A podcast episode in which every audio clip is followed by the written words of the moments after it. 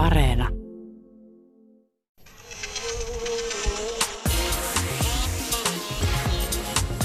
Ylepuhe keskiviikkoisin kello yksi ja Yle Areena. Tuija Pehkonen. Ylepuhe. Oikein lepposaa keskiviikkoa. Vuoden viimeistä semmoista tämän ohjelman parissa. Täällä ollaan niin kuin melkein jouluisissa tunnelmissa. Sain nimittäin tänne vieraakseni jouluihmisen. Hän on muusikko, musiikin tuottaja, säveltäjä, sanottaja, naitvisyhtyeen kosketinsoittaja, johtohahmo. Näitä titteleitä riittäisi vaikka kuinka Tuomas Holopainen. Tervetuloa. Kiitoksia oikein paljon. Ihan mahtava uutinen oli siis se, minkä kerroit justiinsa tuossa heti alkutuimaa, että et, siis, siis sä rakastat joulua.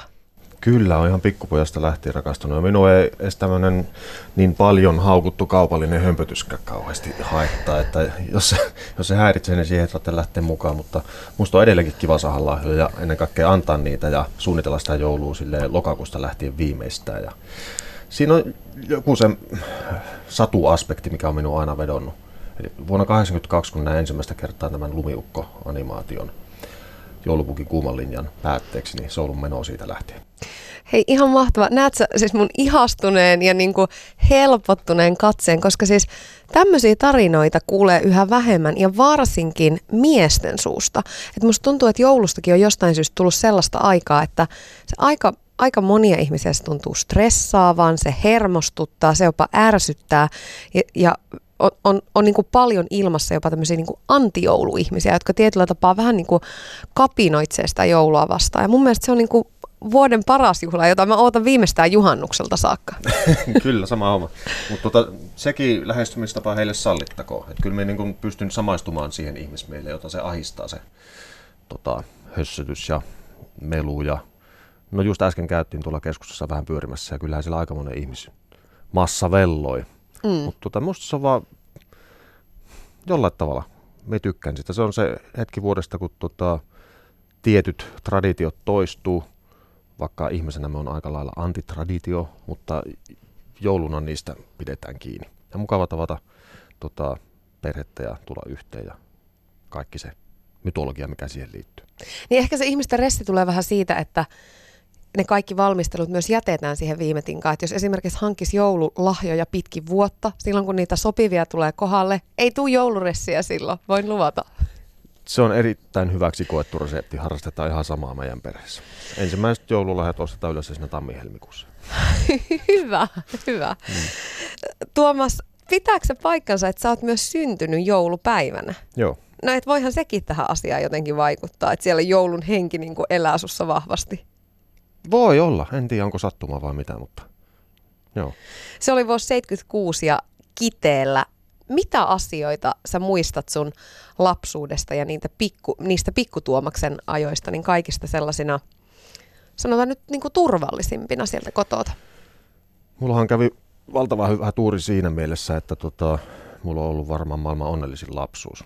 Hyvin turvallinen perhe. Mä oon aina ollut hyvin läheinen mun vanhempien ja mun sisarusten kanssa. Öö, asuttiin maalla aika lailla keskellä metsää. Hyvin turvallinen tota, kyläkouluympäristö. Mulla ei ole mitään muuta kuin hyviä muistikuvia ensimmäisestä 12 ikävuodesta. Sitten yläasteella oli vähän hankalampaa, niin kuin meillä kaikilla. Ja sitten lukiossa taas tota, palasit loksatikoille. Minkälaisissa porukoissa sä pyörit? Sä et kuulemma ollut mikään koulun sosiaalisin poika, mutta et nyt niin kuin mikään yksi jäävä erakkoka. En ollutkaan ja en, äh, ei minun koskaan kiusattu sen kummemmin, mutta tykkäsin olla yksi ja mulla oli se tietty porukka, kenen kanssa hengaili. Kävin pelaamassa tennistä ja pesäpalloa ja harrastin vähän mäkihyppyä ja kuului shakkikerhoja ja kuuluin kaiken maailman luonto- ja pöllökerhoihin. Ja se on se oma pieni piiri, mutta viihyin tosi paljon yksinäni myös.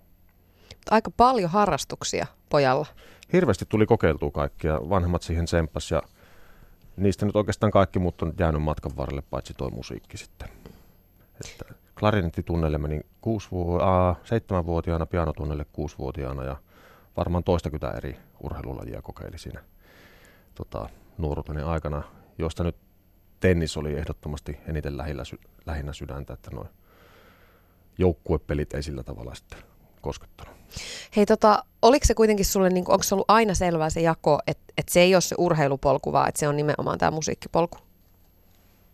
No ei oikeastaan, että hyvin usein kuulee ihmistä sanova, että sinä elät nyt unelmaas mm. tämän Nightwishin kanssa, mutta siitähän ei ole kyse. Minun unelma oli se, että musta tulisi biologi tai ainakin jonkinnäköinen tämmöinen hullu tiedemies. Et musiikki oli vaan semmoinen hyvin rakas harrastus, mikä siinä pyöri niin kuin taka-alalla. Ja sitten lukiossa soitin parissa heavy-bändissä, sitä kautta löysin tämän bändimaailman. Ja tota, se tuntui hirveän kivalle, mutta missään vaiheessa mä en kuvitellut, että siitä tulisi leipätyö ja asia, jota mä tekisin loppuelämäni. Mutta sitten kun tuota päädyin Kuopioon opiskelemaan ympäristötieteitä ja samaan aikaan Nightwish oli just tehnyt ensimmäisen levynsä, niin se balanssi jotenkin kääntyi siinä vaakakupissa ihan päälailleen. Että se yliopistoelämä ei ollut ollenkaan sitä, mitä me odotin. Ja sitten taas tämä musatouhu niin tuntui tosi kivalle. Ja siinä vaiheessa, kun me löysin tämän, ennen kaikkea tämän biisin tekemisen riemun, niin tota, sehän räjäytti tajuna ihan täysin. Avasi täysin uudet maailmat ja tuli semmoinen vahva fiilis, että nyt mä oon tullut kotiin. Ja, ja päätin niin kuin antaa pari-kolme vuotta sille, että katsotaan miten pitkälle tällä bändillä pääsee. Ja tavallaan edelleen ollaan sillä polulla. Niin ihan, ihan hyvin se polku on sitten johtanut vähän pidemmällekin kuin parin kolmen vuoden päähän. Mä jäin miettimään tätä, tätä että et jos susta olisi tullut biologi tai joku, sä oot luontoihminen, joku niin kuin eräopas tai joku, se ammattikuntahan on hyvin trendikäskin vielä tällä hetkellä. Mm, sä oot kuulunut lintukerhoonkin pienenä, sä oot pitänyt luontopäiväkirjaa, oot ollut siis URSAN, eli siis tähtitieteellisen yhdistyksen jäsen. Nämä ei ole kuitenkaan niin kuin ihan sellaisia jokapoja harrastuksia. Jotenkin tämä maailman ihmeellisyys ja tieteellinen lähestymistapa maailman ihmeisiin on aina vedonnut minuun. Ja on sen näkynyt noissa Nightwishin lyrikoissakin ja teemoissa, mitä meillä on varsinkin tuolla viime levyllä ollut. Pystytkö enää kuvittelemaan, että se polku olisi ikään kuin vienyt toisin, että se musiikki olisikin ollut vain jokin lyhyt sivujuonne ja sä olisitkin tuolla jossain tutkimuksia tekemässä?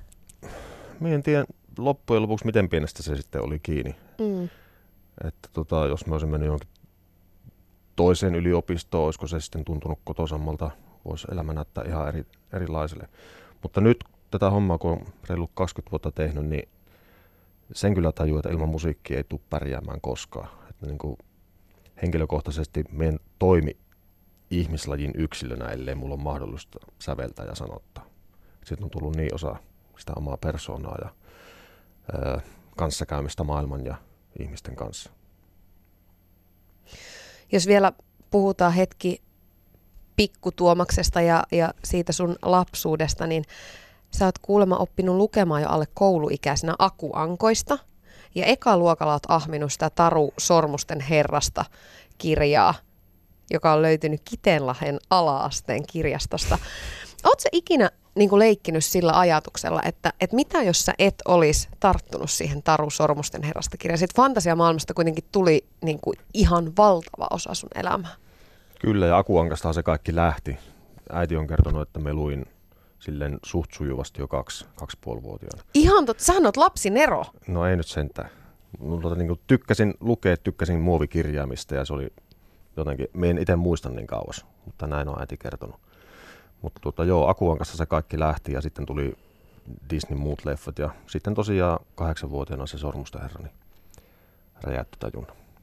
Miten se fantasiamaailma, miten se sut vei mennessä?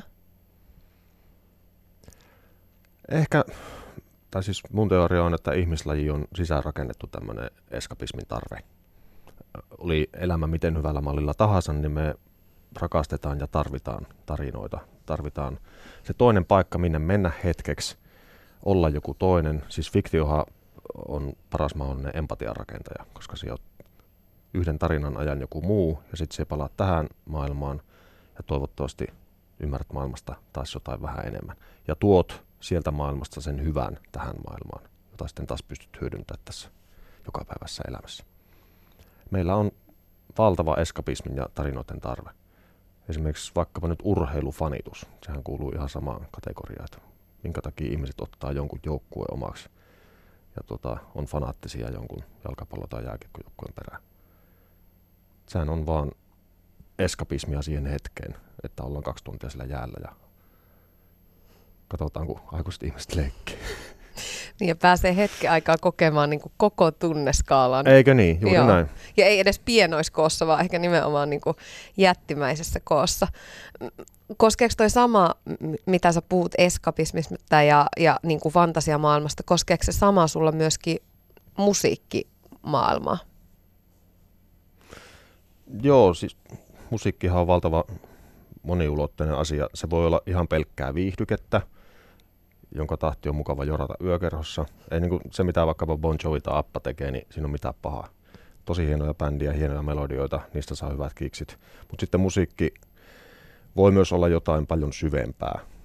Ja tota, se on, miten minä henkilökohtaisesti näen ja koen musiikin, että me haluan tehdä siitä tai antaa sille toisen tason.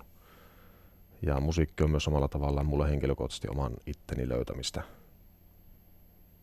uudestaan ja uudestaan. Kun sä ammennat sun musiikkiin niin paljon sieltä fantasiamaailmasta, niin py- pystyt sä jotenkin selittämään sitä tai, tai avaamaan sitä? Miten se menee? Jos puhutaan inspiraatiosta, tämä on varmaan yleisin kysymys, mitä me saan, että mikä sinun inspiroi tekemään kappaleita. Mm. Niin tota, kysehän on siitä, että elämän aikana sinä absorboit sisääsi asioita, mitkä koskettaa sinua, mitkä sinä koet mielenkiintoisena ja tärkeänä. Oli ne sitten fantasiatarinoita tai tosi elämän ihmissuhdekoukeroita tai tarinoita, joita sinä kuulet, ihmisiä, joita sinä tapaat, jotka jollain tavalla tekee vaikutuksen. Ja ne menee sinun sisälle, eikä lähde siltä koskaan pois. Ja sitten siinä vaiheessa, kun artistille tulee tarve tehdä omaa taidetta, oli se sitten maalausta tai musiikkia tai mitä tahansa, niin nämä, mitkä on sinun vuosien varrella koskettanut, tulee ulos. Ja sitä kutsutaan inspiraation lähteeksi. Että hyvin harvoin se on sillä tavalla, että me nyt luen yhden kirjan ja teen sitä saman tien kappaleen, koska se inspiroi. Niinkin on käynyt. Mm. Mutta ylipäänsä se on enemmän semmoista alitajuntaista, että se Hans Zimmer, mikä sillä meidän musassa kuuluu aika vahvana, niin se on just tälleen, kun sitä on vuosien aikana kuunnellut niin paljon, niin se sitten tulee ulos inspiraationa. Tuleeko se siis ihan milloin tahansa? Keskellä yötä tai aamukahvipöydässä? Tai... Se tulee ihan milloin tahansa, kyllä. Ja tota, on mulla toi semmoinen vanha ajan sanelukone, niin tota, siellä on muutama aika helmipätkä, kun on yöllä herännyt ja olevina saanut ihan valtavan hienon idean tai melodian pätkä. Ja sitten kun aamulla kuuntelet, hei me muuten yöllä heräsi ja sain sen mahtava. Kuunnellaan se, se, se mitä sanelukoneesta tulee on.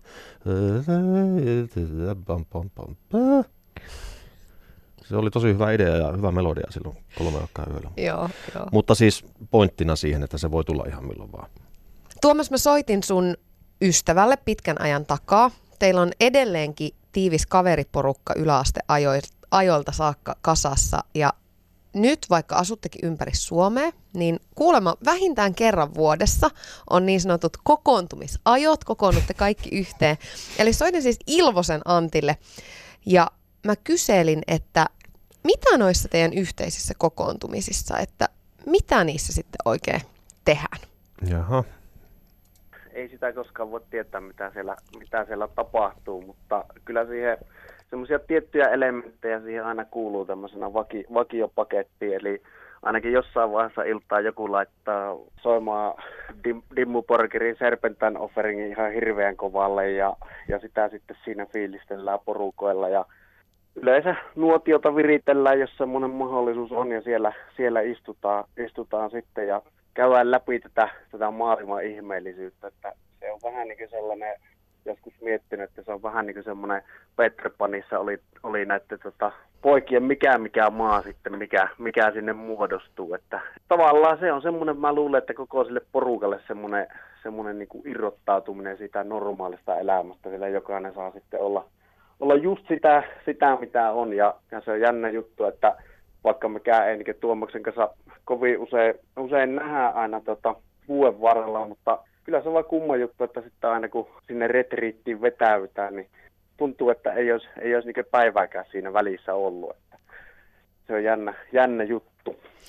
No Antti, sä oot varmasti myöskin oikea tyyppi kertomaan siitä, kun, kun tuo teidän historia sen verran kauas ulottuu, että minkälainen se oikein oli se teini Tuomas silloin aikanaan? Näkyykö se esimerkiksi se intohimo musiikkiin ja fantasiamaailmaan jo noihin aikoihin?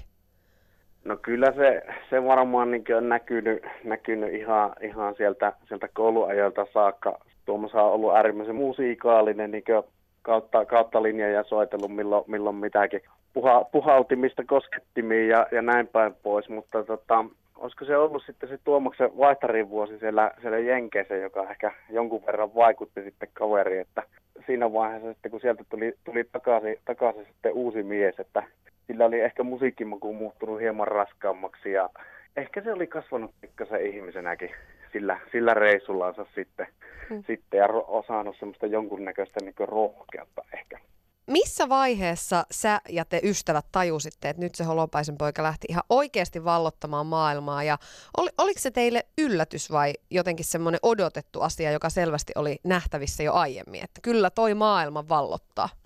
Kyllä se tavallaan tietysti on, on niin sillä tavalla hiipinyt, hiipinyt yllätykseksi ehkä jossain vaiheessa, mutta tota, tämä aina varmaan kaikki tiennyt, että kyllä, kyllä se johonkin tuolla musiikillisella urallaan niin kuin tulee, tulee menemään, mutta se on jännä juttu, että esimerkiksi tällä porukalla kun me pyöritään, niin se jotenkin niin kuin jää kaikilla nämä työasiat tuonne taka-alalle ja me kauheasti edes puhuta sitten siitä, että kuka nyt mitäkin, mitäkin on. Että vaikka tietysti Tuomaskin paljon reissaa ja monet muutkin meistä, niin lähinnä se on ehkä aina ollut meillä sitten tämä työasiat on ollut enemmänkin semmoinen asioita hankaloittava tekijä, että hankala löytää sitä yhteistä aikaa sitten näille, näille meidän yhteisille tapaamisille. Mutta tota, on se semmoinen tietynlainen määrätietoisuus aina paistanut, paistanut läpi Tuomaksen kaikesta tekemisestä. Meinasin kysyä vielä, että onko maailma muuttanut Tuomasta, mutta siinähän se vastaus melkein niin kuin rivien välistä tulikin. Ei, ei, en minä usko, enkä, enkä niin kuin näe sitä ainakaan siinä. Minun mielestä se on se, kyllä se on se sama Tuomas, Tuomas jonka kanssa on istuttu aikanaan Tuomaksen kämpillä katselemassa sunnuntaisen Melrose Placea, niin kyllä se sama kaveri siellä, siellä edelleen istuu. Se on niin oikeastaan semmoinen piirre, piirre Tuomaksen, mitä tosi paljon arvostan, että, että samoja pikkupoikia ollaan, ollaan kaikki edelleen. Yle Puhe. Tuomas Holopainen, siinä kuultiin siis tosiaan sun, sun vanhaa tai vanhaa ja nykyistä ystävää Ilvosen Anttia ja arvostan rehellisyyttä. Melrose Place tietenkin sieltä tuli esiin. Kukapa sitä se oli tosi kattonut. kova sarja. Se oli. Oi Kiitti niitä Antti, kun aikoja. muistutit. En olisi muistanutkaan, mutta näinhän se oli. Löytyisiköhän se vielä jostain? Eiköhän se DVD-pakettina jostain. Se on jotenkin näin, että vanhat ystävät, ne jotka on ollut siinä aina, Hmm. ja ne, jotka tulee siinä aina olemaankin, eikä ne niinku hätkähdä siitä, että mitä maailmalla tai musiikkimaailmassa tai mediassa tapahtuu, niin ne on kyllä semmoinen turvasatama ihmiselle. Se on juurikin näin ja mm, tosi otettu ja onnekasta meillä edelleen on tuo kaveriporukka niin kuin yläastelukijoista lähtien. Ja tosiaan niin kuin Antti tuossa sanoi, niin ei me käytännössä koskaan puhuta työasioista tai mistään, että saman tien mini-olympialaiset pystyy, krokettirata, tulitikuheitto, tikkataulu, mitä kaikkea niitä onkaan. Ja sitten vaan höpötetään elämästä ja pidetään hauskaa. Tosi hyvä pointti tuli myös se, että vaikka me nähdään yleensä kerran vuodessa kaksi päivää, niin se Mm. olisi kuin oltaisiin nähty viime viikolla. Juttu lähtee saman tien ja siinä on niin kuin minkäänlaista, että niin kuin epä on nähty pitkä aikaa, mitä sulle kuuluu, vaan saman tien lähtee homma käyntiin ja tota, kukaan meistä ei oikeastaan muuttunut vuosien varrella mihinkään. Ihan samoja tyyppejä kuin 17-vuotiaana. Ja niin kuin sanoit, se on todella lohduttava asia, että löytyy tällaisia ihmisiä. No se, mihin Antti tuossa myöskin viittasi, niin oli toi sun vaihto-oppilasvuosi ja sitä tarinaa oot toki itsekin kertonut, että siellä Guns N' Rosesin keikka oli se, joka sai niin sanotusti miehen tai nuoren miehen siinä vaiheessa muuttumaan ja sen jälkeen sit syttyi kipinä siihen raskaampaan musiikkiin. Miten sä itse muistat ton koko vaihto-oppilasvuosi ajan? Ja o, niin kuin, olisit sä päätynyt tähän pisteeseen ilman sitä? Luulen, että en olisi. Et tota, me lähdin, lähdin sinne kyllä hyvin ummikkona nuorena, 15-vuotiaana. Ja tota, Hirmu nuorena. joo, ja vuoden pesti samassa isäntäperheessä. Tosi hyvä perhe mulle sattui, mutta muistan, että mä olin silloin vielä hyvin antisosiaalinen ja ujo, ja ei mulla siltä vuodesta jäänyt kyllä yhtä kaveria niin kuin näihin päiviin. Mutta suoritin sen junior-luokan siellä, ja musta se oli ihan kiva kokemus. Mutta varmaan se suurin konkreettinen asia, mikä sitä vuodesta jäi käteen, oli se, että isäntäperhe yllätti minut vie- viemällä Guns N' Roses ja Metallican yhteiskonserttiin Kansas City. Ja muistan vielä, miten vastamme sitä olin, koska mä olin siinä vaiheessa klarinettiin soittava nörtti, jonka suuri sankari oli Bach ja Mozart. Että emme niin kuin, no Queenista me vähän tykkäsin, se oli ehkä raskainta, mitä pystyi kuuntelemaan. Mikä tai jotain heavy että no mennään nyt, kun kertaan on liputkin ostanut. Mm. Ja kun puhutaan tällaisista, niin kuin, että yhdessä yössä voi ihmisen pää muuttua täysin, niin niin kyllä kävi minulle. Metallika kun aloitti, niin se oli siinä.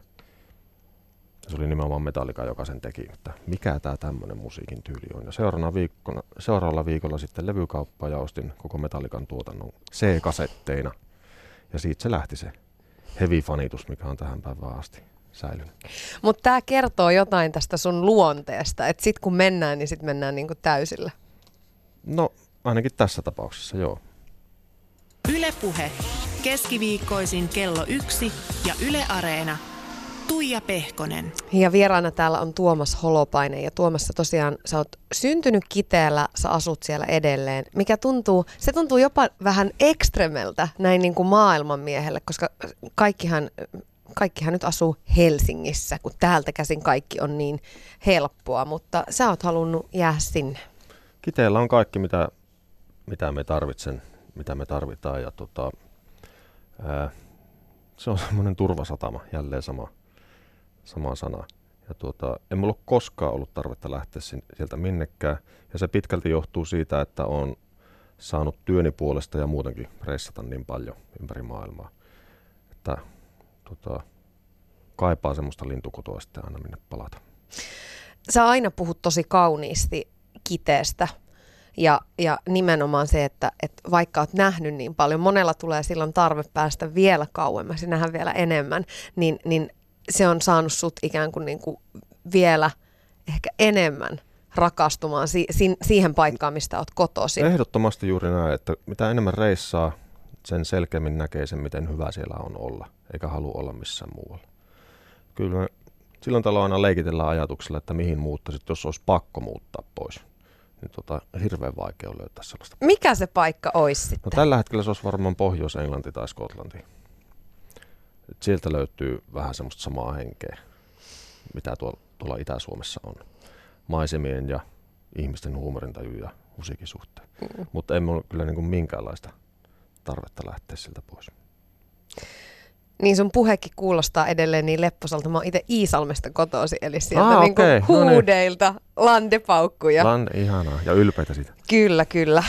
Ja siis äh, sä oot asunut niin siis, sähän oot vähän niin kuin peräkammarin poika, koska sä oot asunut kotona ää, 29-vuotiaaksi asti. Okei, reissasit 10-11 kuukautta vuodesta, mutta mut joka tapauksessa tämä peräkammarin poika on niin kuin myyvempi.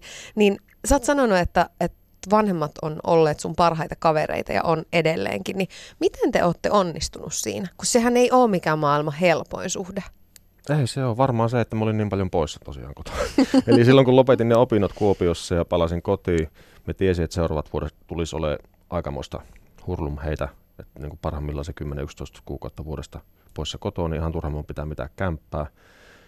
Ja isällä ja äidillä oli iso talo maalla, että voisinko me sitten punkata ne ajat, kun olen kotona niin siellä. Ja heille se kävi erinomaisesti ja ei meillä ollut koskaan mitään skismaa sen puolesta. Mutta kyllähän tuo lause sun suusta kuultuna niin kuulosti aika rajulta, että hän lähti kotoa 29-vuotiaana. No, siinä oli sellaista skandaalin Totta kai, mutta tota, ei siinä. Hyvin on mennyt. Kyllä. Mikä, mikä sulle on sitten siellä, kun sä reissaat tosi paljon, niin mikä sitten maailmalla on se, mikä ikään kuin korvaa sen kiteen ja luonnon ja sen rauhoittumisen? Sä käyt paljon metässä kävelemässä ja, ja tämmöisiä asioita, niin mikä se on sitten siellä maailmalla? uusien paikkojen näkeminen ja löytäminen, uudet ihmiset, uudet kulttuurit, se on kamalan kiehtovaa. Niin kuin imee itsensä inspiraatiota niistä, minkälainen maailma oikeasti on. Maailma on mahtava kyllä. Maailma on ihan huikea paikka. Äärimmäisen inspiroiva ja kaunis. Paljon siinä on pahuttakin, mutta parempaa suuntaan ollaan menossa koko ajan. Toivottavasti näin. Sitten kun tuut reissuilta kotiin ja kitteelle, niin haluat kuulemma ihan olla vaan, niin mitä se oleminen on sulle? Kun sehän voi olla eri ihmisille aika erilaisia asioita. Ihan arkirutiineja, leiviuunin lämmittämistä. Me tykkään kauheasti kävellä metässä, kerätä sieniä silloin kun on satoaika. Lämmitellä rantasaunaa. Ihan siis olla vaan. Leffoja, kirjoja, pelejä. Sä oot sanonut, musta tämä on jotenkin tosi kauniisti sanottu, että saattaisi olla aika tärkeä oivallus ihmiskunnan hyvinvoinnin kannalta, että me ymmärrettäisiin kaikki se yhteys, että ihminen ei ole kaiken yläpuolella, vaan on osa sitä. Niin miten paljon sua huolettaa tämmöiset asiat, niin kuin vaikka, että miten me tätä palloa kohdellaan, ja kun sä liikut luonnossa paljon ja asut tuommoisella pienellä paikkakunnalla, jossa se on, on läsnä? Mä oon hirveän optimistinen tulevaisuuden suhteen. Mä kuulun tähän Esko Valtaojan koulukuntaan siinä mielessä. Että meillä on kyllä totta kai paljon ongelmia, mitkä pitää hoitaa. Muovilautat meressä ja väestön kasvu ja ties sun mitä. Mutta se, mikä me uskon tulee viemään ihmiskunnan voittoon, on tiedon saanti ja sen saanti helposti. Eli internet, se, että meillä on koko maailman tieto käytettävissä heti. Jos joku sanoo jonkun väitteen, niin se pystyt viidessä minuutissa tsekkaa Googlesta, että onko tämä nyt näin. Se ei ollut niin 30 vuotta sitten. Me uskon, että tämä ihmiskunnan tiedon jano ja sen saannin helppoutuminen on avainasemassa siitä, että me päästään tämän kriisin yli, kriisien yli. Ja just se, että tota, jos nyt puhuttu, mitä äh, sä äsken sanoit, vaikkapa evoluutiosta, kun ihmiset aidosti ymmärtäisi ja sisäistäisi sen faktan, mistä siinä on kyse. Että kaikki maapallolla olevat elävät olennot on toistensa serkkuja. Me ei olla yläpuolella. Me ei tultu apinoista, me ollaan apinoita. Kun sä oot ihminen, jota muut ihmiset seuraa ja haluaa kuunnella ja sulla on siinä mielessä paljon vaikutusvaltaa, että, että ihmiset haluaa tietää, mitä sä puhut, niin koet sä sen vastuuna – vai ehkä velvollisuutena myöskin puhua sellaisista asioista, jotka sulle on tärkeitä, niin, niin kuin vaikka tämä? Ehkä velvollisuus on vähän tota, iso sana, mutta koen, että mulla on mahdollisuus vaikuttaa ja sitä me yritetään tehdä meidän musiikin ja siellä olevien tekstien kautta. Että tuo edellinen levy on malliesimerkki siitä, että moni ihminen on tullut meille sanomaan, että avaa sitten silmät ja on tarttunut tiettyihin kirjoihin ja nyt ymmärrän ja maailmankatsomukseni on paljon avarampi ja olen onnellisempi ihminen. Ja se on, se on äärimmäisen tota, hieno tunne, koska jokainen meistä, joka on täällä pallolla, niin me halutaan jättää jonkinnäköinen jälki ja vaikuttaa positiivisella tavalla. Ja koen, että tämän meidän bändin kanssa niin mulla on mahdollisuus jättää se oma jälki. Tuomas Holopainen, mä soitin myöskin toisen puhelun myöskin miehelle, jonka kanssa olette pitkään tuntenut, ollut pitkään ystäviä. Hän on reissannut Nightwishin mukana paljon, tehnyt Nightwishin kanssa töitä, kaiken näköistä DVDstä musiikkivideoihin, eli Lipiäisen Villelle soitin.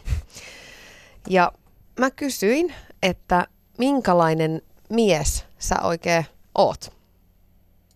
Kyseessä on mystinen, mystinen mies suurella sydämellä se, mikä mulla tulee Tuomaksesta ensimmäisenä mieleen, on juurikin, juurikin tuo. Eli se tavallaan tuommoisen musiikkityylin johtaja ja sitten niin kun, miten, miten pieteetillä hän pitää sitä hommaa hanskassa, niin se ehkä luo siihen itse hahmoon myös semmoista mystiikkaa, mutta sitten kun vähän oppii miestä tuntemaan enemmän, niin sitten se tavallaan se mystiikan verho aukeaa kuin esirippu konsertissa, jos näin voisi sanoa. Holopaisessa tosiaan on paljonkin näitä mystisiä piirteitä. Yksi on se, että hän on kuulemma kova ristikkomies. Niin näpertääkö hän sitten niitä siellä keikkareissuilla ja kaikkialla vai niin kuin, mikä tämä harrastus oikein on?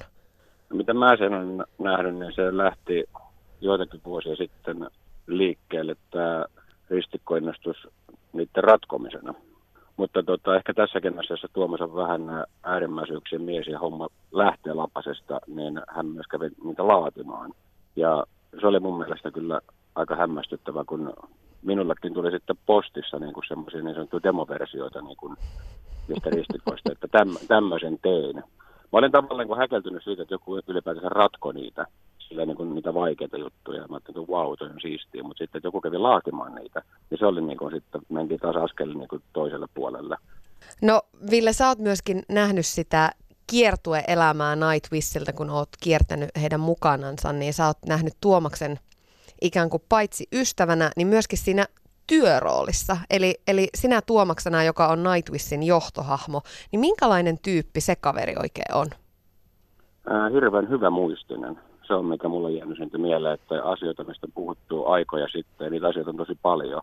Kyllä Tuomas ne vielä niin kuin kaivaa pääkopasta, niin ilman mitään muistivälineitä, ilman mitään elektronisia tarvikkeita, se muistaa kaiken, mitä siihen tarvitsee niin muistaa.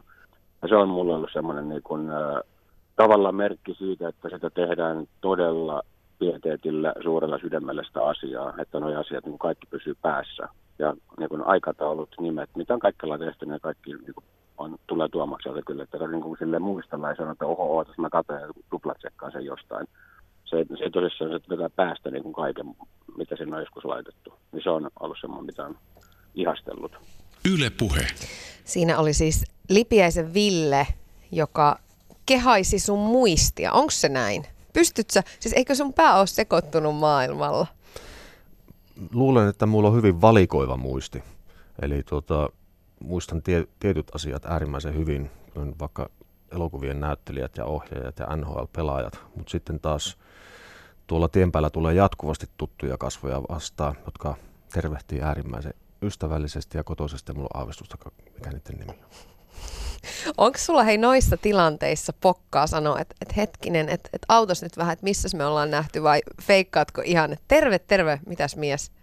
Öö, vielä muutama vuosi sitten feikkasin ja sitten me tein itteni kanssa päätökset tästä eteenpäin. En halua enää koskaan joutua nolojen tilanteiden mieheksi, mieheksi, vaan ensimmäisenä, että anteeksi, mulla on niin huono muisti, kuka se oot. Joo. Hmm. Se on, nimittäin sillä pääsee paljon, paljon Sillä pääsee paljon helpommalla Joo. ja ihmiset ymmärtää, kaikki on aina ymmärtänyt. Mutta sitten joskus tulee oikeasti tällaisia, että muistatko mut? Mä en kyllä, etkö muista? 2003 Buenos Airesissa oli eturivissä teidän keikalla. Mm. No. Sori, en muista. Mm. Se asia, mikä Villelle tuli siis sun johtamisesta mieleen, niin oli sun mahtavan hyvä muisti, ainakin niin kuin asioissa. Mm. Minkälainen pomo sä oot omasta mielestäsi? Mä yritän olla semmoinen pomo, joka vaikuttaa mahdollisimman vähän pomolle. Me, tota, en halua olla näkyvä johtohahmo, mutta haluan myös pitää kaikki langat käsissäni mahdollisimman pitkälle. En missään nimessä ole kontrollifriikki. Mä oon hyvin vahva uskoja täsmäosaamiseen. Eli etitään ympärille ne ihmiset, jotka hoitaa oman alansa mahdollisimman hyvin. Että muu ei tarvitse niistä huolehtia. Oli se sitten managementti tai tekniset asiat, sopimusten laatiminen, kaikki nämä, mitkä minua kiinnosta pätkääkään. Koska mulla ei ole tietotaitoa niihin, eikä intohimoa niin tota, etsitään oikeat ihmiset ympärille ja luotetaan heihin. Ja tota, siinä mielessä me uskon, että on onnistunut tekemään hyvää työtä. Ylepuhe keskiviikkoisin kello yksi ja Yle Areena. Tuija Pehkonen. Tuomas Holopainen on mulla vieraana täällä ja mikä tulee ensimmäisenä mieleen Tuomas Holopaisesta, niin se on tietysti Nightwish. Eihän siitä, ei siitä pääse mihinkään. Nightwish on julkaissut 20 vuoden aikana öö, kahdeksan levyä. Kahdeksan levyä. Varmasti tuon matkan aikana niin on oppinut niin kuin ihan hirveästi työtahdista ja omista rajoista ja tavoista tehdä töitä ja, ja musiikin tekemisestä. Onko ne omat rajat ollut sulla ikinä tämän matkan aikana koetuksella? On ollut useammankin kerran. Varsinkin silloin alkuaikoina kaikki oli uutta ja ihmeellistä ja ihanaa ja maailma oli avoin, niin sitä ajatellut asioita kauhean kauaskantoisesti, vaan kaikki nyt vaan. Ja sitten oli niitä kahden, yli kahden vuoden kestäviä kiertueita ja aikamoisella tahilla mentiin ja sitten tota, ne jätti jälkensä. Mitä se tarkoittaa? No siis tota, niin paljon kuin Nightwish on antanutkin tässä 22 vuoden aikana, niin on se myös paljon ottanut ennen kaikkea ihmissuhteissa – ja se on, tota, se johtuu siis siitä, että me oltiin niin ummikkoja eikä ymmärretty asioiden isoa kuvaa, eikä ymmärretty jutella ja olla avoimempia. Niin, oot sä oppinut noita asioita nyt? Ainakin jonkun verran, kyllä. Aiemmin sun ystävä Antti sanoi, että maailma ei ole muuttanut Tuomasta laisin, mikä oli kauniisti sanottu. Miten sä itse ajattelet, että, että mitä se maailma on jotenkin opettanut? Voiko sitä jotenkin summata? Aika iso, aika iso kysymys tähän.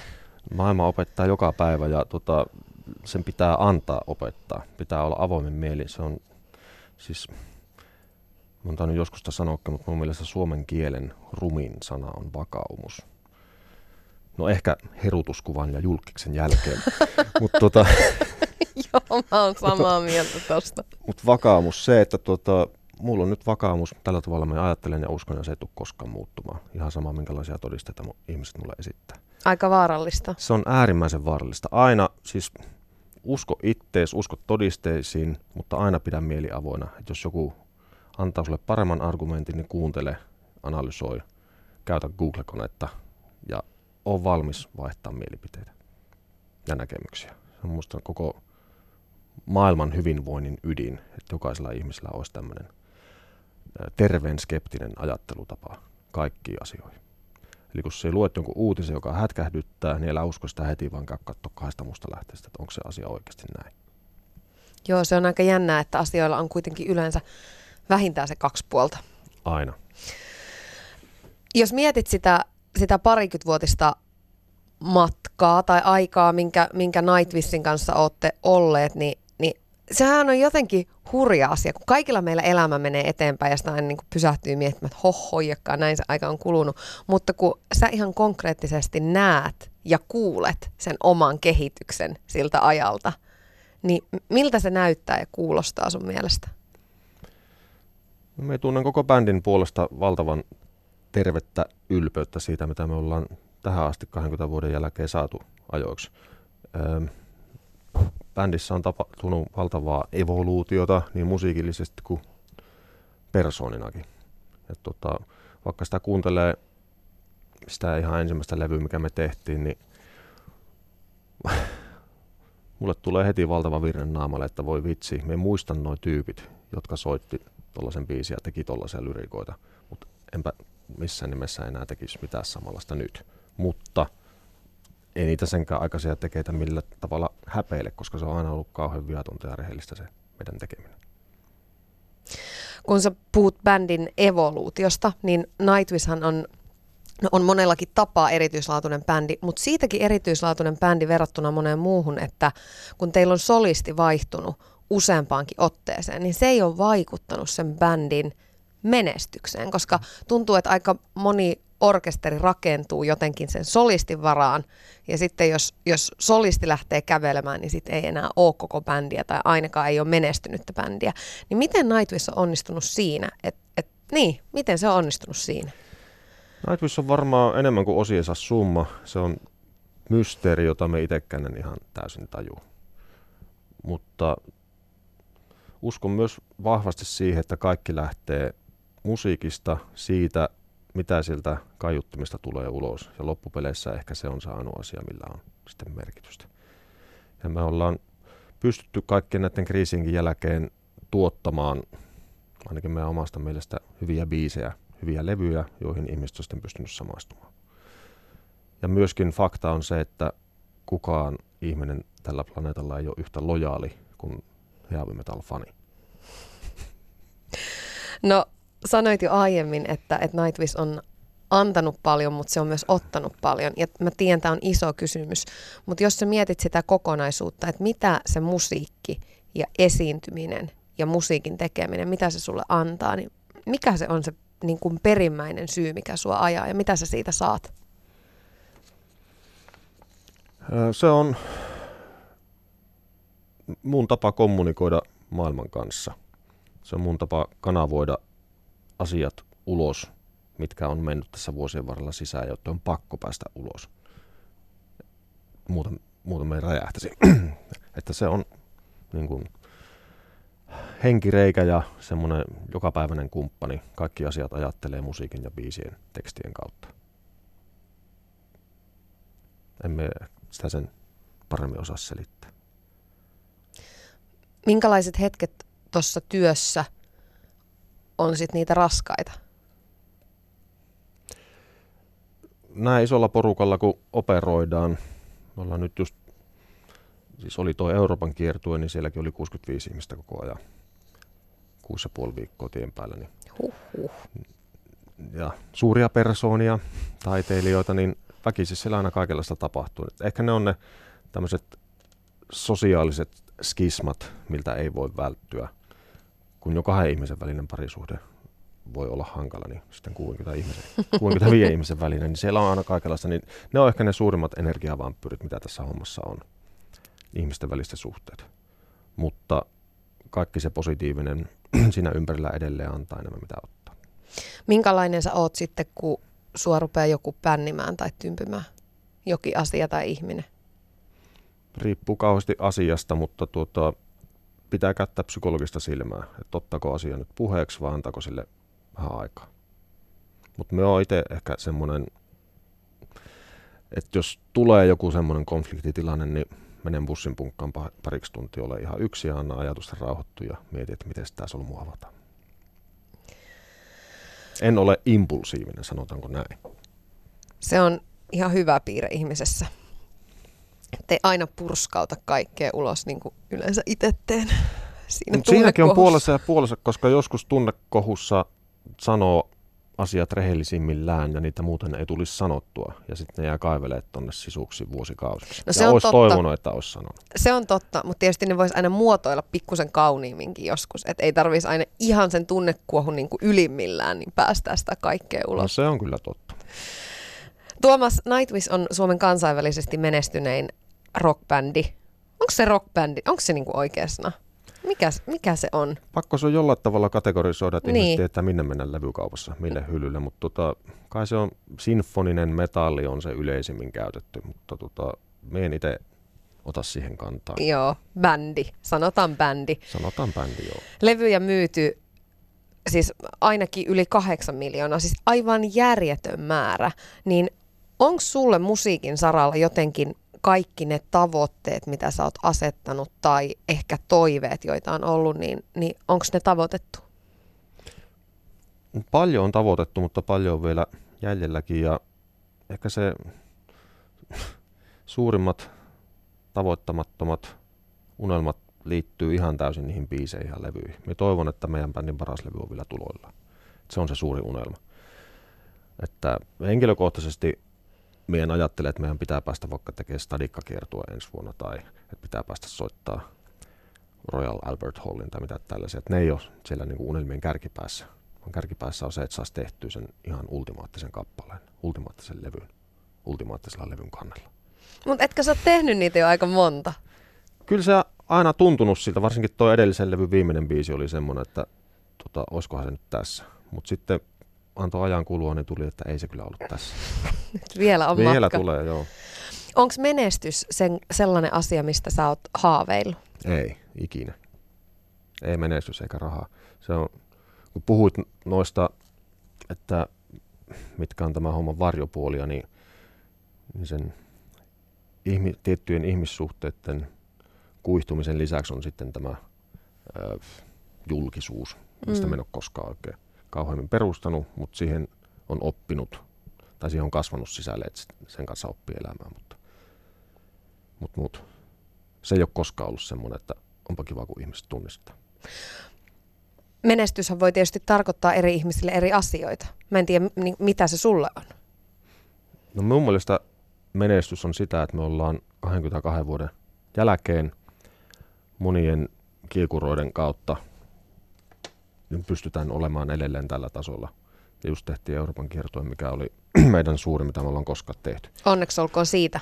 Kiitoksia. Niin tota, semmoinen kauaskantoisuus, kestävyys ja se, että se musiikin kvaliteetti on pysynyt aina tietyllä tasolla ja toivottavasti pysyy jatkossakin, niin se on ehkä se menestyksen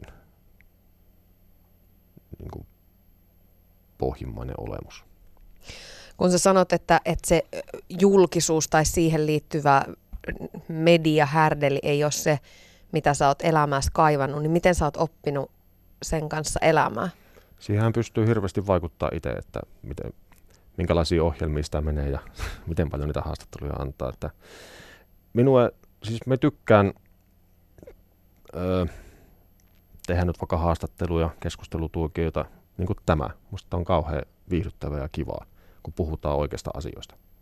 Ja varsinkin sitten, kun on uusi julkaisu, uusi levy tulossa, niin me ihan mielellään kiertelen maailmaa ja puhun niistä asioista, mitkä on merkityksellisiä. Mutta tota, se sivuvaikutus, mikä niissä asioissa on sitten se, että tota, aika usein tullaan pyytellen valokuvia tuolla Helsingin yössä ja se ei koskaan tunnu kauhean kivalta. Mm. Sehän on artistille varmasti aika vaikea se rajaveto, koska sitten ne fanit ostaa sitä musiikkia ja, ja, ja ne niin kuin mahdollistaa sen työn, mutta sitten kuitenkin haluaisi varmasti rajata sen. Tai aika moni haluaisi rajata sen siihen musiikkiin nimenomaan. No se on semmoista nuorella kävelyä, että pitää vaan olla hereillä koko ajan ja olla tilannetajua. Puoli ja toisin. Sullahan on myöskin ollut paljon muitakin musiikkiprojekteja kuin ainoastaan Nightwish. Että et se ei ole niinku jäänyt siihen. Ää, esimerkiksi on ollut soloprojektia, sitten on Auri, jossa on, ä, Auri, jossa on sun vaimo Johanna Kurkela, sitten Nightwishiin vuonna 2013 mukaan tullut Troy ää, myöskin mukana tässä – tosi mageeta musaa muuten, semmoinen kelttivaikutelma ja mitä se, mm. onko se nyt folkia vai miksi sitä sitten niin kuin kutsuisi. Mutta mikä se ikään kuin on, miksi sä haluat tehdä vielä sitten, kun, kun tuntuu, että eikö Nightwish anna sulle kaiken? Että miksi sitten niin kuin vielä, miten sulla edes riittää aika? Nightwishilla pystyy täyttämään lähes kaikki musiikilliset ambitiot, mitä on, mutta sitten mulle tuli hirveä tarve esimerkiksi nyt tehdä tota, teemalevy Roopeankaan elämästä. Mm. Nyt tuntuu, että tämä nyt ei ole reilu noita muita bändin jäseniä kohtaan. Tähän Nightwishin nimellä, koska heille ei ole ihan samanlaista tarttumapintaa ja intohimoa kyseiseen tarinaan ja hahmoon. Niin siinä vaiheessa sitten päätin, että tehdään tämä soluna. Ja sitten Aurissa on kyse taas siitä, että meillä kolmella Johannalla, Troilla ja mulla on niin samanlainen näkemys musiikista, miten me ajatellaan, miten me kuunnellaan. Ja kaikki kolme on biisintekijöitä. Ja tota, ajateltiin vaan, että olisi kiva katsoa, minkälainen levy me saataisiin tehtyä kimpassa. Ihan mielenkiinnosta. Olisi kiva työskennellä myös näiden ihmisten kanssa. Ja se alkoi ihan projektina vuonna 2011, että jossain vaiheessa kasataan muutama biisi ja nauhoitetaan ja katsotaan, mitä tapahtuu. Ja nyt, kun saatiin tuo levy valmiiksi, kuunnellaan lopputulosta, niin jälleen kerran kunnianhimo kasvoi, että lisää levyjä ja jossain vaiheessa tien päälle ehdottomasti. Mutta on... nämä kaikki ruokkii vaan toisia, että jokaisella bändin jäsenellähän on omat sivuprojektinsa, missä saa vähän tyhjennettyä päänsä kunhan vaan pitää sen Nightwishin niin kuin siellä ykkösenä. Luulet sä, jos sä mietit eteenpäin asioita, niin luulet sä, että tulee vielä uudenlaisia musaprojekteja? Vai riittääkö nämä? No ainakin tällä hetkellä riittää vallan mainiosti. Ja Roope Ankalle nyt ei ole tulossa jatkoa. Aurille on tulossa jatkoa, Nightwish jatkaa. Monta kertaa haaveillut siitä, että olisi kiva tehdä jonkinnäköinen soundtrack johonkin leffan tai peliin tai luontodokumenttiin tai jotain tällaista. Et se on ehkä semmoinen, ja onkin semmoinen musiikin alue, mikä on vielä kokeilematta. Mutta sitten kun ei jaksa enää kiertää muutamien vuosien päästä, niin ehkä se tulee sitten ajankohtaiseksi. Ylepuhe keskiviikkoisin kello yksi ja Yle Areena. Tuija Pehkonen. Tuomas Holopainen, puhutaan sun rohkeudesta tavoitella ja rohkeudesta toteuttaa unelmia. Niitä toteutumattomia unelmia. Siinä tuli jo yksi mainittua, mutta sellaisia on kuulemma myöskin vaellusretki Alaskaan ja novellikokoelman julkaiseminen. Mikä on sellainen suurin unelma, jonka sä oot elämässä jo tavoittanut? Suurin unelma? No, tuota, oma koti ja siellä asuvat olennot.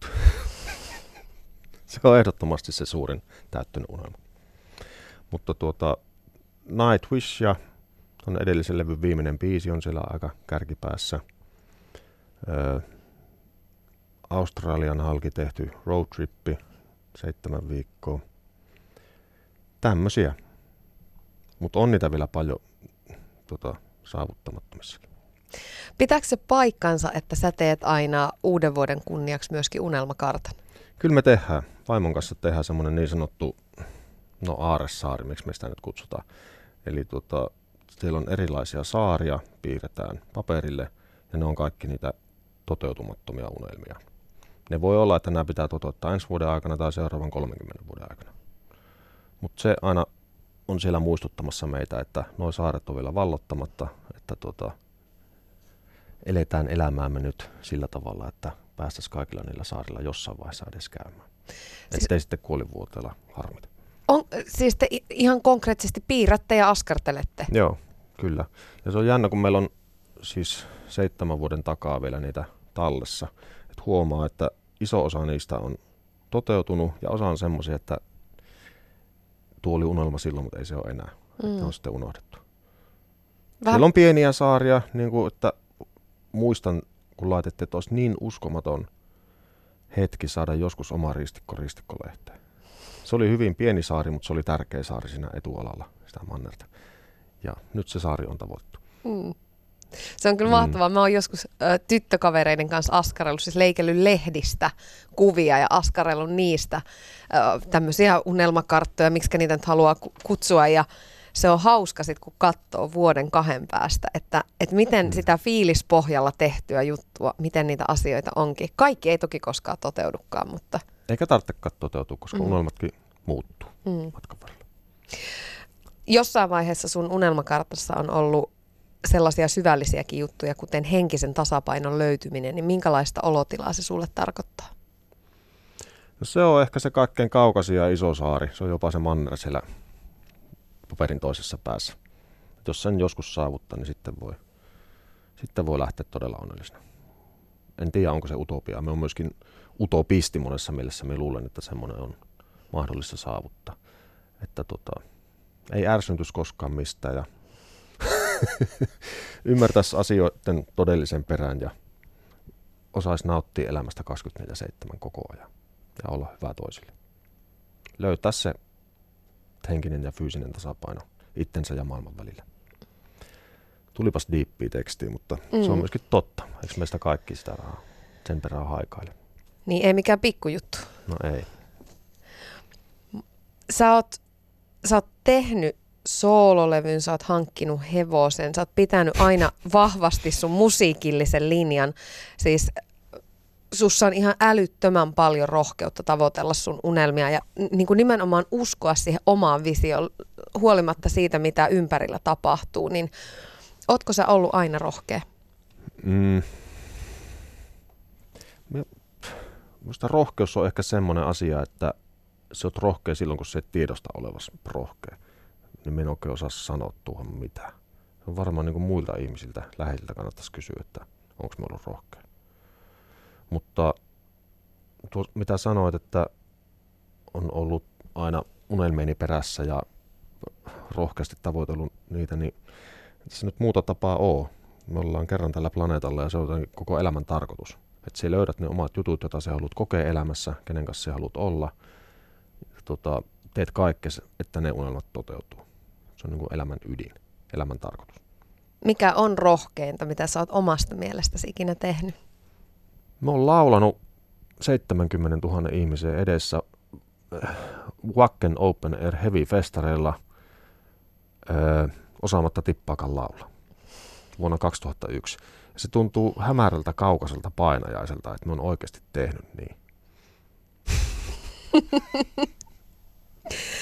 Jotenkin mä mietin myös sitä, että et, eikö se ole sairaan pelottavaa musiikin maailmassa, että, että sä omasta sydän verestä kirjoitat biisejä ja tuot ne sitten kaiken, mm. koko maailman, niin kuin annat sen arvostelua. Tässä tämä on koko mun sielumaisema, ottakaa mm. ja repikää se vaikka kappaleeksi. Tuon Miten to- sä pystyt? Tuo on tosi mielenkiintoinen ristiriita, koska me haluan olla siinä musiikissa äärimmäisen avoin. Niin kuin sanoin, niin mun pakko tehdä se sillä tavalla. Se on äärimmäisen rehellistä ö, usein hyvin henkilökohtaista ja mun pakko avata itteni sinne ja sillä tavalla sitä on taas hieman parempi ihminen ja pärjää paremmin elämässä. Mutta siinä on se ristiriita, että ne on niin henkilökohtaisia asioita ja sitten ne menee tuonne koko maailman tietoisuuteen ja näkee, kun koko eturivi laulaa niitä samoja lyriikoita mukana. Niin me en oikein osaa suhtautua siihen. Tavallaan se on tosi hienoa, se tuo ihmiset yhteen. Se, että ne tekstit on niin rehellisiä, aiheuttaa myös sen, ihmiset pystyy samaistumaan niihin ja antaa myös heille lohtua samalla tavalla kuin antaa mulle lohtua. Mutta on se vähän, siinä tulee hieman alasto olo. Mutta Niin. ne biisit on vaan pakko tehdä, ei ole muuta vaihtoehtoa. Ja ne tekstit on pakko kirjoittaa just tuolla tavalla. Miten niin kuin ylipäätään muiden ihmisten mielipiteet tai, tai äh, itsensä tai oman tuotannon niin kuin arvostelun kohteeksi laittaminen, onko tuommoiset asiat sulle vaikeita? Me, merkitseekö ne muiden ihmisten mielipiteet? Tämä on vanha klisee sanoa, että tota, en, mulle, en välitä yhtään mitä muut ihmiset ajattelee mun musiikista. Se ei ole kyllä totta. Niin ei Koska kai niin voi olla. Jos se on 50-50 ja sä saat valita, niin ei kukaan heitä noppaa, vaan kaikki sanoo, että olisi musta kiva, että ihmiset sitä tykkää. Mm. Mutta emme myöskään musiikkia ja tekstejä koskaan tee kenellekään muulle. Emme ajattele ihmisten reaktioita siinä vaiheessa. Me teen ne ainoastaan itsekästi itselleni. Ja oikeastaan ainoiden ihmisten reaktio, joka minua sitten vähän huolettaa ja pelottaa muut bändin jäsenet. Mutta kaikki sen ympärän ulkopuolella, niin tota, ei sitä oikeasti vilpittömästi ajattele biisejä ja levyä tehtäessä. Mutta siinä vaiheessa, kun levy tulee pihalle, niin totta kai siitä toivot, että mahdollisimman moni löytäisi sen musiikin ja saisi siitä jotakin. Mitä ne muut bändin jäsenet sanoo, kun sä tuot ne tuotokset? Siis, ei, siis kun mä mietin sitä tilannetta, Rehellisen mielipiteensä. voiko ne joskus sanoa, että tämä on ihan kamala? Ei kai kukaan voi sanoa niin. Öö, no hyö käyttää hieman hienovaraisempaa kieltä. Tämä tuli sieltä nyt sieltä Iisalmesta, rehellisyys. Mutta tota, me itse duunaan niitä biisejä niin pitkään, niin kuin vähintään vuoden omassa päässäni, että niin kuin en viitin viedä mikään, mikä on edes vähän keskinkertaista muiden kuultavaksi. Niin me en muista, että meillä olisi koskaan ollut sellaista tilannetta, että joku olisi sanonut, että tämä on kyllä niin skeidaa, että ei lähdetä edes treenaamaan. Me on niin kuin, mun oma filtteri on jo siinä vaiheessa siivilöinyt ne kappaleet ja osat pois. Mutta semmoista tulee sitten, että niinku, tämä on ihan jees biisi, mutta tuo kitarariffi on kyllä tosi tylsä. Että Mm. mitäs jos se kitara menisikin näin ja sitten Empu keksi jonkun ihan timanttisen riffin ja biisi menee ihan eri ta- tasolle. Tällaista tapahtuu kyllä usein, mutta emme muista, että koskaan olisi täys tyrmästä tullut. Tuomas, yksi kysymys vielä. Vuodenvaihde lähestyy ja silloin aina tehdään uuden vuoden lupauksia. Jotenkin saadaan niin kuin nollata ja aloittaa puhtaalta pöydältä. Niin jos sä yhden asian saat ensi vuodelle toivoa elämässä, niin mikä se on? Koko ensi vuosi on varattu uudelle levylle, joten me nyt sanon tämmöisen tylsän vastauksen, että me toivon, että me pystytään tekemään levy, johon me kaikki ollaan tyytyväisiä. Se on koko ensi vuoden tavoite. Kiitos ihan älyttömän paljon, että tulit ohjelmaan vieraaksi ja ihanaa joulua. Kiitos samoin sinulle.